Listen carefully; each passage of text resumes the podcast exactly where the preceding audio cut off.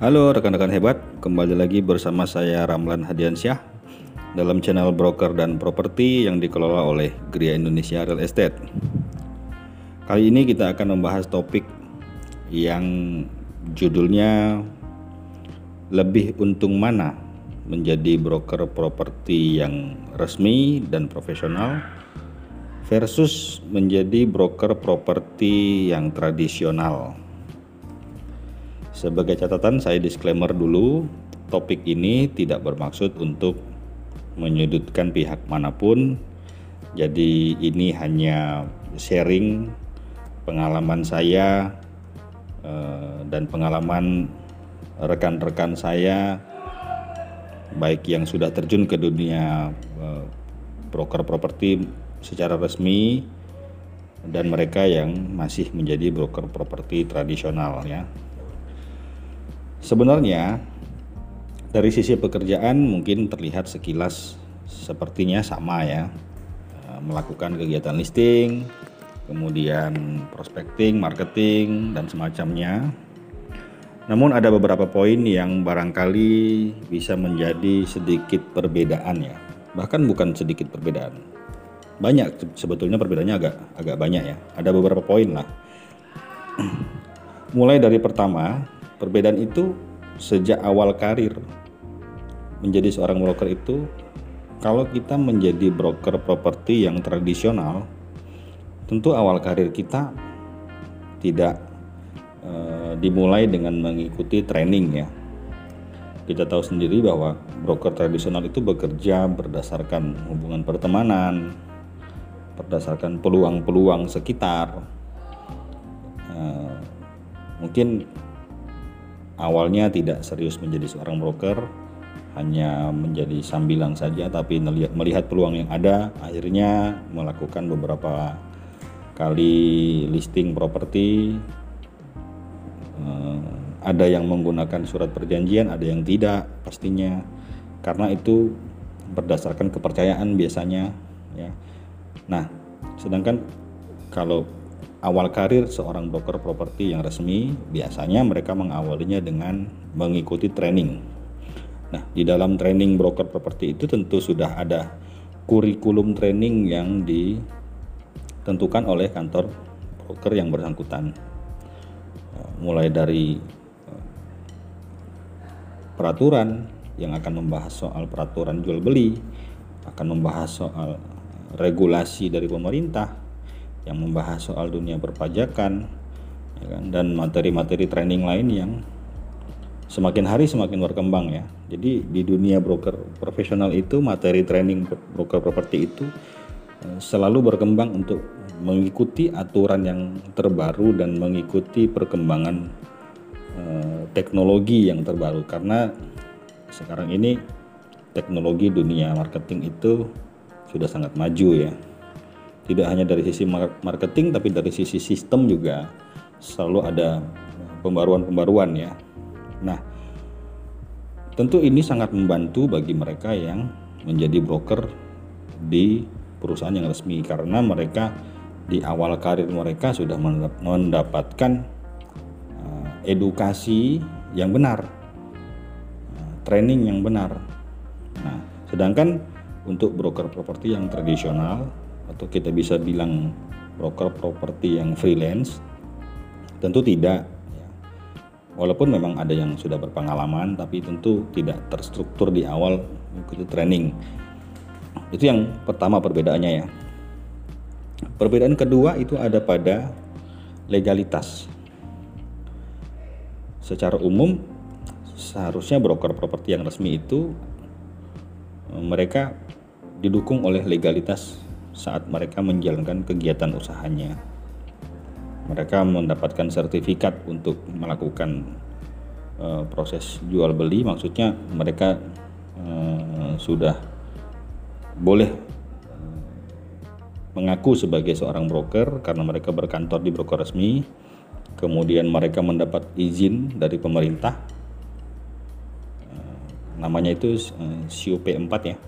Surat izin usaha perusahaan perantara perdagangan properti jadi mereka diizinkan oleh pemerintah untuk melakukan kegiatan usaha kemudian jelas itu memberi dampak perbedaannya antara yang mendapat legalitas dan tidak mendapat legalitas ya. Yang ketiga, dukungan sistem dan kantor. Untuk broker properti yang resmi, pada umumnya mereka berkantor dan mendapat dukungan sistem. Ya, semakin ke sini dukungan sistem itu semakin maju. Karena sekarang sistem itu sudah diatur secara otomatis biasanya. Dan sudah online biasanya. Jadi mendapat dukungan sistem. Jadi tidak harus repot-repot melakukan perhitungan komisi ya, melakukan pendataan listing karena semua sudah diatur oleh sistem. Jadi pekerjaannya tentu akan lebih ringan karena ada dukungan sistem di dalam menjalankan profesinya jadi broker yang bersangkutan untuk broker yang resmi tadi memiliki peluang lebih besar untuk mendapatkan listing lebih banyak dan mendatanya dengan lebih rapi ketimbang broker yang freelance atau tradisional tadi karena mereka harus bekerja sendiri, mereka harus e, mencatat segala sesuatunya sendiri. Sedangkan untuk broker resmi dan profesional tadi e, mereka sudah mendapatkan dukungan sistem di mana e, listing properti mereka itu disimpan di sebuah database yang bisa diakses kapan pun di mana pun. Nah itu itu sangat penting. Lalu yang keempat apa? Yang keempat adalah jaringan pemasaran. Seperti yang kita ketahui bahwa broker properti yang resmi itu dianjurkan oleh pemerintah untuk tergabung dalam asosiasi. Dalam hal ini sejauh ini ada uh, ya, Asosiasi Real Estate Broker Indonesia di mana sudah ada ribuan broker yang tersebar di seluruh Indonesia. Eh, yang satu sama lain sudah memahami kode etik profesinya masing-masing, batasan-batasan eh, batasan-batasan kode etiknya, eh, di mana jika terjadi perselisihan antara satu broker dengan broker lain, tentu di situ ada pihak yang bisa menjadi penengah, ya. Dan tergabung di dalam asosiasi ini juga penting untuk memperluas jaringan pemasaran, ya. Jadi bisa menjadi lebih luas dalam skala nasional misalnya. Jadi kita tidak terpaku hanya pada spesialis area di mana kita beroperasi saja, tapi bisa juga di luar daerah karena jaringan kita bisa menjadi luas. Nah, seperti yang kita ketahui bahwa Arebi itu selalu mengadakan event-event nasional ya. Itu yang keempat. Lalu yang kelima, dari sisi kepercayaan. Sebagai agen properti resmi atau broker properti resmi jelas lebih punya rasa percaya diri. Ya, untuk menjalankan profesinya karena didasari oleh legalitas badan usahanya. Itu sebabnya beberapa developer uh, juga lebih mudah terbuka, apalagi kalau developer yang sudah punya nama besar ya, mereka lebih terbuka untuk bekerja sama dengan broker properti yang memang sudah resmi, ya, nah, yang sudah resmi dan tergabung dalam asosiasi. Jadi perhitungan komisinya pun jelas berbeda biasanya mereka eh, memberikan reward-reward tambahan lah biasanya. Jadi kalau broker properti yang tradisional tadi mungkin akan sulit mengakses untuk bisa memasarkan produk-produk project-project primary yang dari perusahaan besar biasanya. Walaupun ada tapi ya mereka tidak tidak mudah mengakses itu kalau broker yang berkantor resmi biasanya dari pihak developer sudah menghubungi pihak prinsipal atau kantornya jadi Eh, bisa terlibat dengan mudah untuk membantu memasarkan proyek-proyek mereka.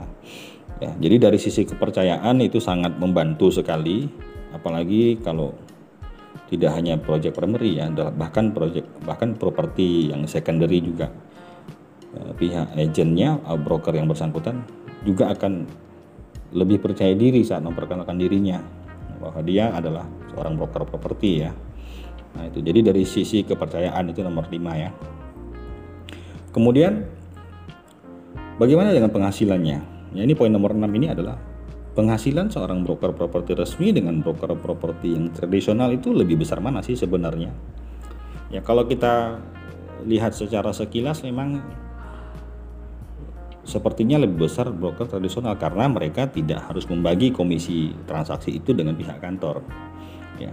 Tapi dari volume dan dari kemudahan mereka bekerja sehingga potensi mereka kalau broker properti yang profesional itu kan potensi mereka untuk melakukan listing lebih lebih luas, lebih banyak listingannya harusnya karena dibantu oleh sistem.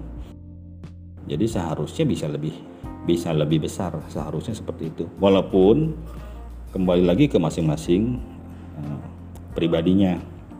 Karena bisa saja dia berkantor di broker properti resmi tapi dia secara pribadi tidak menjalankan profesinya sebagai seorang profesional ya tidak melakukan pengembangan diri, tidak tidak mengikuti kegiatan kantor, kemudian malas dalam bekerja ya juga tidak bisa sukses ya. Tidak ada juga jaminan bahwa dia pasti sukses kalau dia berkantor di agen resmi.